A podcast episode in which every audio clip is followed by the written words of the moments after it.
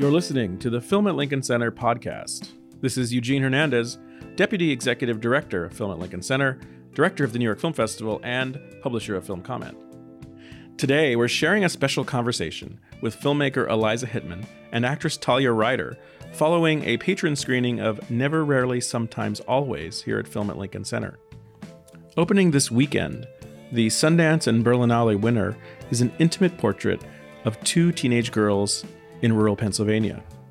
Faced with an unintended pregnancy and a lack of local support, they embark across state lines to New York City on a fraught journey of friendship, bravery, and compassion.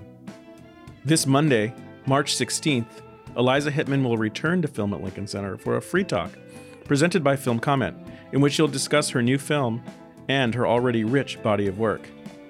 See free RSVP details at filmlink.org/free. Let's go now to my conversation with Eliza Hittman and Talia Ryder. We're really thrilled to have you back here at Lincoln Center.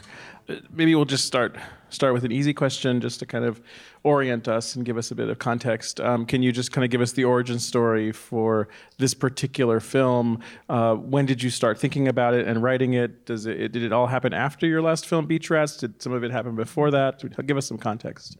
Yeah, I made a micro-budget feature in 2012 called It Felt Like Love.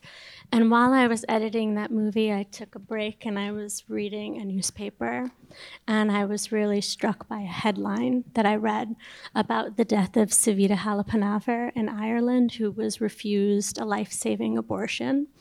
And I started to educate myself a little bit, and I started thinking about where would this woman have had to have gone to save her own life?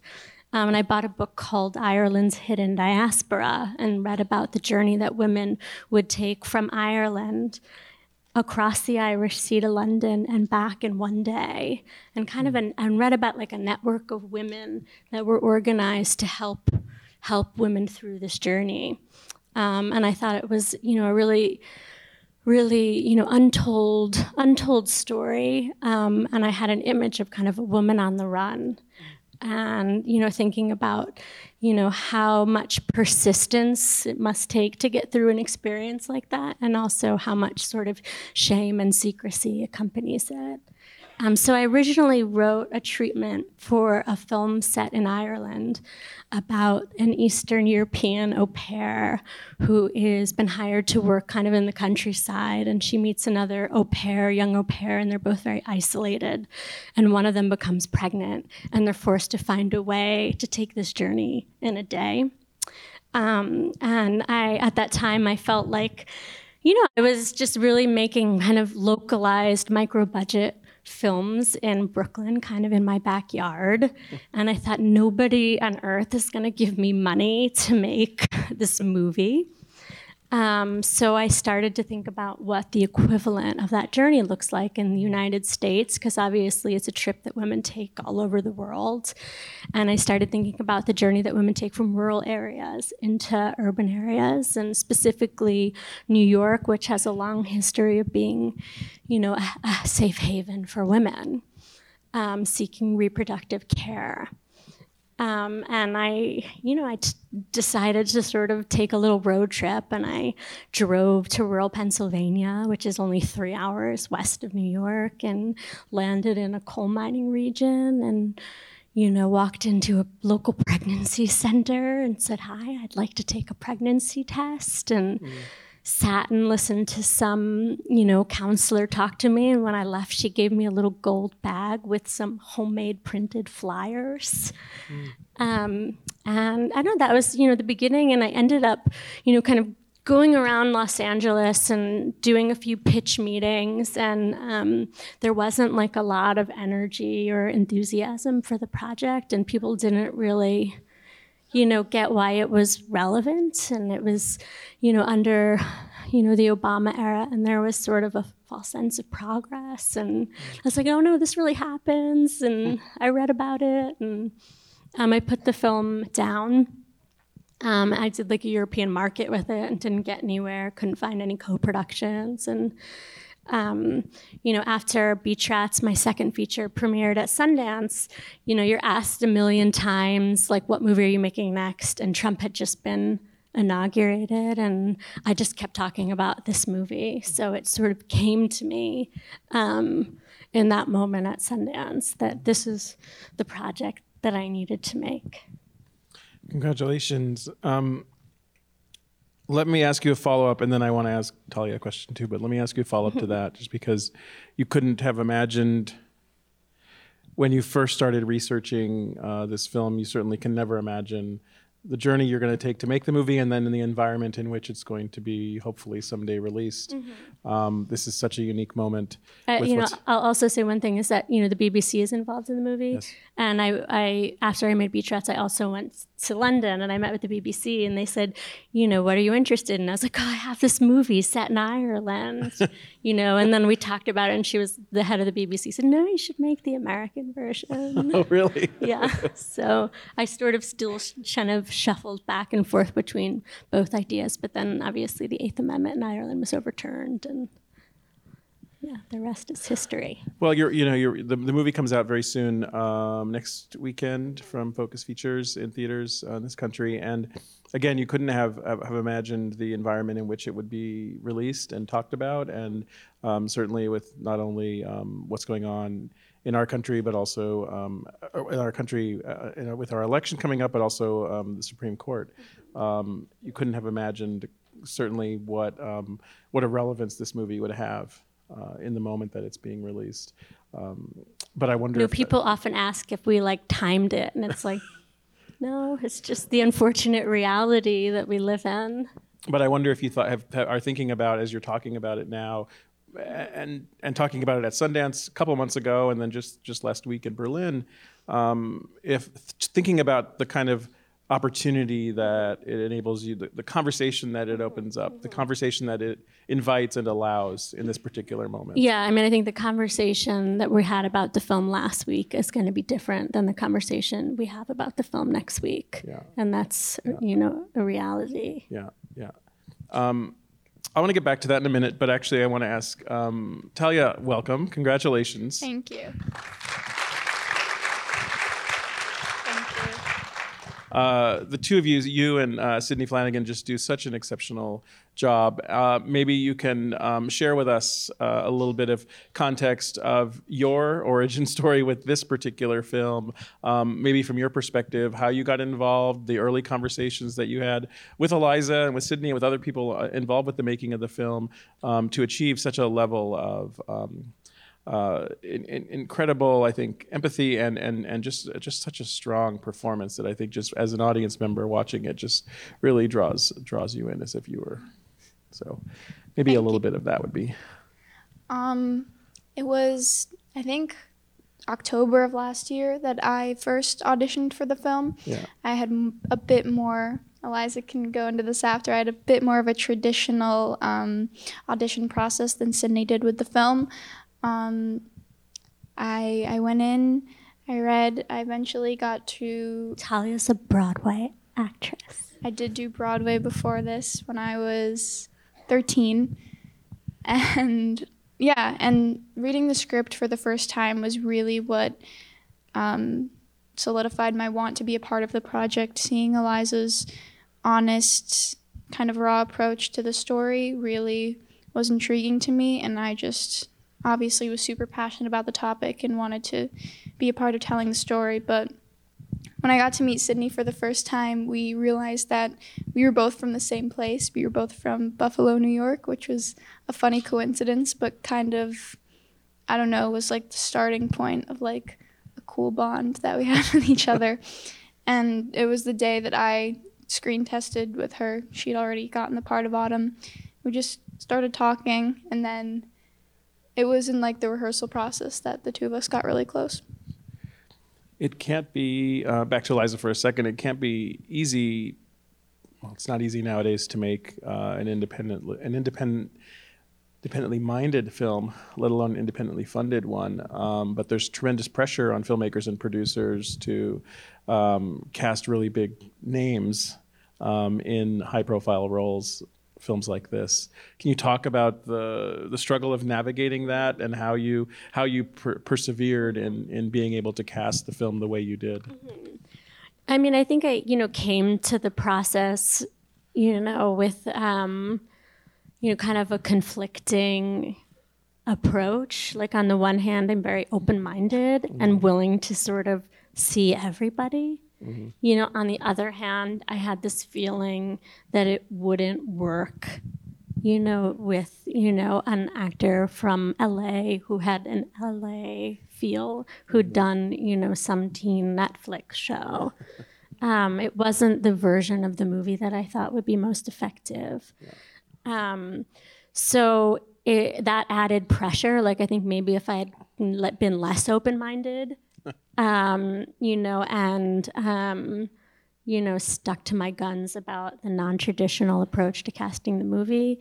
But we did look at 200, young women. Mm. And we also launched this, like, non-traditional search, which ended up kind of getting derailed. It's like we were in rural Pennsylvania flyering, and people at like a county fair, I think, and people started reporting the flyers to the police thinking we were sex trafficking. And it blew up kind of on the internet before the film commissioner from Philadelphia was able to sort of intervene and verify the legitimacy of the project. So I had this like plan to have this other search in addition to sort of seeing who was in LA, and it just backfired for the first time.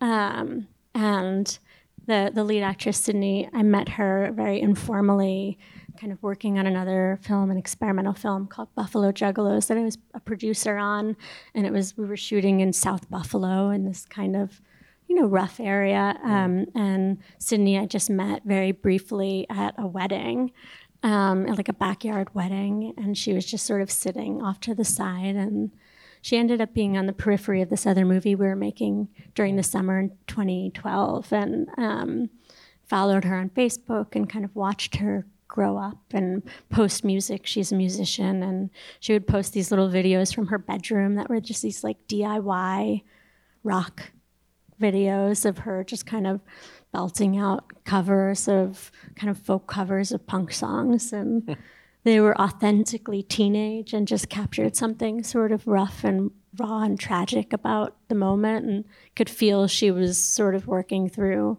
her own pain and anger. Mm-hmm. And every time we were casting, a lot of times we were casting the movie, I'd open up a video of her playing, and I'd be like, "We're looking for a girl like her." And then we were getting very close to the start date, and I didn't find anyone. And I wrote her on Facebook, not knowing her, asking her to come audition. And she got on a plane for the first time since she's like 3 years old, and flew to New York. And I don't know, it was a lot. It was a lot to, I think, put forward to a bunch of producers, like, this is my movie. This is the movie I want to make with this girl. I think there was a lot of doubt. Mm. I think because of the way I'd cast my other movies, I was able to establish a precedent within a contractual level that I had full approval over it. So nobody could really say no, but there was other ways in which people were expressing their fears about, working with a first-time performer who, didn't really have ambitions to act. When you say there was a lot of doubt, I assume you mean doubt on the part of others. How was your confidence level? Oh, I always exist in a kind of constant state of anxiety and fear of failure. But I will say that, I don't know, I think, casting is simple. And I think that you're just looking at tapes and you're thinking about which version of the movie you want to watch. And for me, my intuition is supposed to guide me and tell me who's going to bring the most depth to the role. And that's, all I have to go on. Yeah. Talia, let me switch gears and maybe ask you to share some insight with us about the filmmaking process, Eliza's filmmaking process. You talked about the bond that you and Sydney had. It's so crucial to the to the performance that you're gonna, that the two of you are gonna share, and the way that we're gonna have as an audience an entry into this story. Mm-hmm. So I don't know, there's a bunch of different angles you could take it from, but I would love to hear a bit about sort of the process that you all kind of participated in to create this story. Yeah, I mean, we had a very short rehearsal process. We were kind of on a time crunch. We had 2 days in Eliza's apartment to kind of get to know each other and get to know the script and our characters. One of the things that Eliza had us do, she gave us each a journal on the first day that we met each other after the screen test and first day we were working on the project. And she wrote 3 very personal prompts in the journals and had Sydney and I write out answers to those and then meet with each other alone and give each other those answers. And like I said, they were very personal, and I don't know, we opened up to each other really early on, which once you know like that much about a person from the start of your relationship, it's really hard not to get close to that person. So yeah, that was, I'd say, the biggest part of our preparation. Oh. Yeah, I asked them to sort of write about themselves. I didn't make it so much about the characters, and the goal was in such a really short period of time to bond them to each other, because that's so much what the film is about and what you see on screen. And then we just really went through the script, and I answered questions, and we, you know, loosely rehearsed. Yeah. And then we did other little exercises, like I had Talia put makeup on Sydney, and Sydney played us some music because she had picked the songs in the film. It was just the three of us kind of sitting on a bed and hanging out. Yeah. Let me see in the minutes that we have left if we can take just a couple questions from the audience. We'll go all the way to the very, very back row, and then we'll come up here. What interested me very much in the film is the real focus on the process of the girl outside of moral and ethical judgment on her, but also outside of moral and ethical judgment about the boy that she became pregnant from. And so I wanted to ask you if my impression about that is your intention. Am I reading that correctly? I hope I am. I think I understand. I think for me, it wasn't about, you know, a choice. I didn't want to make a movie about a choice or about the moral and ethical dilemma that a character might have. For me, you know, it's really a story about a young woman trying to sort of reclaim her body and her youth. I was interested in a lot of levels to the story. You know, one of them is the procedural, you know, but it's of course not a documentary, so I didn't show everything, and I tried to filter it as much through the character's point of view and make it as subjective as possible. I think certainly Planned Parenthood would have liked it if I would have shown more process, and it was a balance, and obviously it's so much about the relationship and navigating a city that they've never been to. And for me, I felt less inclined to sort of make it about who impregnated her. To me was not, you know, where I wanted to focus. And for me, it was about the active journey and the active obstacles. But that's what's refreshing about it for me, because the subject is ripe with politics for decades. Sorry, what? I said that's what makes it important for me, because the subject is ripe with politics for decades. Thank you. The other thing I'll comment and then I'll finish is that to know from a young girl's point of view that moment to moment what she is experiencing, both emotionally inside herself and then also in the medical room. Thank you. I didn't, you know, I think it was a challenge because I didn't want to stigmatize the procedure for people and make it feel traumatic, but of course there, you know, is a lot of nervousness and anticipation that one would feel going into it, and of course fear is part of it. So I was, you know, trying to be emotionally credible in what her experience would be, and also not trying to sort of make it seem overly easy. So could you talk a little bit about her background, family situation that you sort of hinted at and gave us glimpses of, but didn't really fully develop? I'm curious about what you were trying to portray there. Yeah, I didn't want to make a family drama, you know, where, you know, somehow she's asking for her parents' acceptance and doesn't. And I didn't want to, you know, it's for me, it was really about the procedural and to sort of drop the audience into her world, give it a slice of life feel, and to hint at things in the atmosphere and in the characters that she's dealing with on a daily basis. And I think I can say that, like, in the absence of a formal antagonist, to try and establish antagonistic elements in the environment, you know, that are misogynistic and sexist and problematic that young women deal with, you know, throughout the course of the day, you know, and trying to sort of explore those micro barriers and just give you a feeling for her world and what might be wrong with it. The aspect of the clinic, they're being concerned about her safety,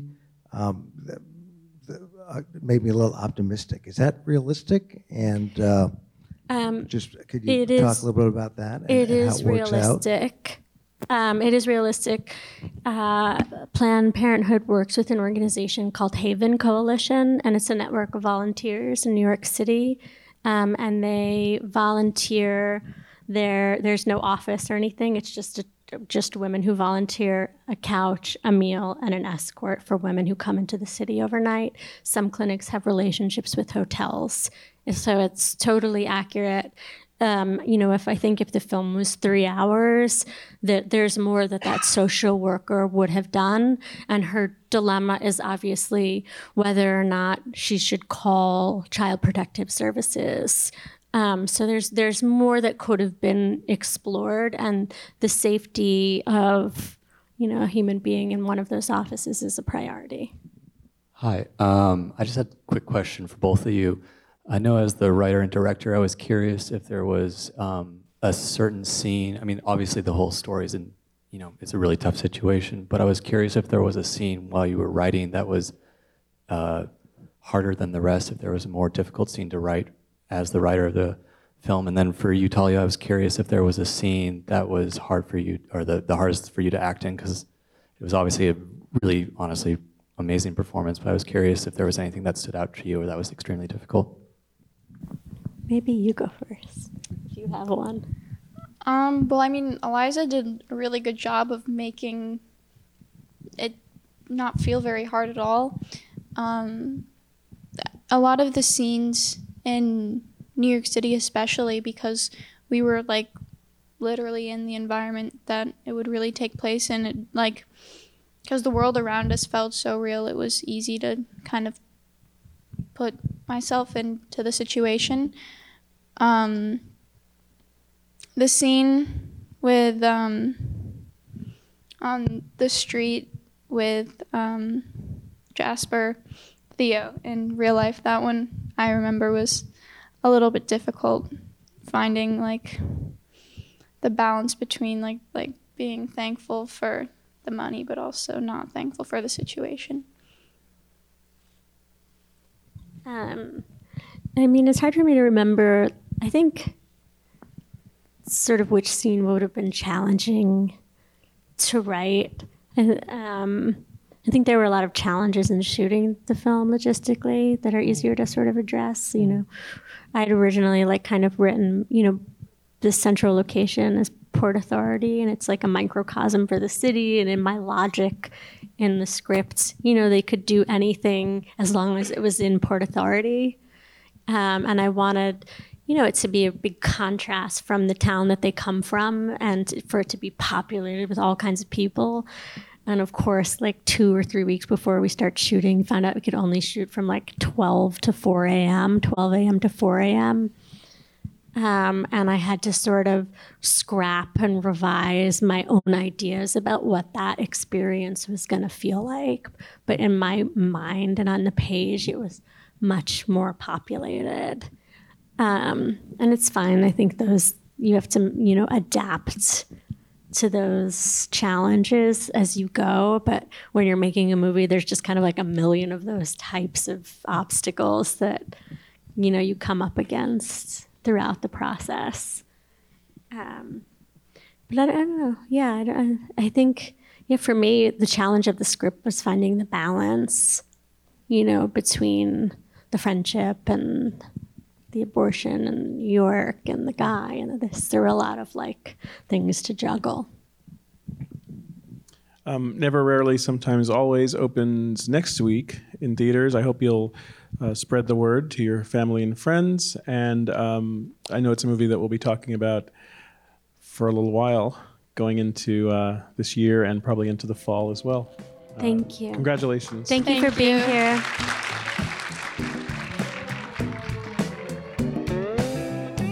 You've been listening to the Film at Lincoln Center podcast. Our opening music is by Steelism. You can subscribe on iTunes, Stitcher, and Spotify. Film at Lincoln Center is a nonprofit arts organization based in New York City and supported by individuals just like you. For 50 years, we've been dedicated to supporting the art and elevating the craft of cinema and enriching film culture through the programming of festivals, series, retrospectives, and new releases, the publication of Film Comment, the presentation of podcasts, talks, and special events, the creation and implementation of artist initiatives, and our film and education, curriculum, and screenings. To learn more about what we do and support Film at Lincoln Center by becoming a member, visit filmlink.org. That's filmlinc.org.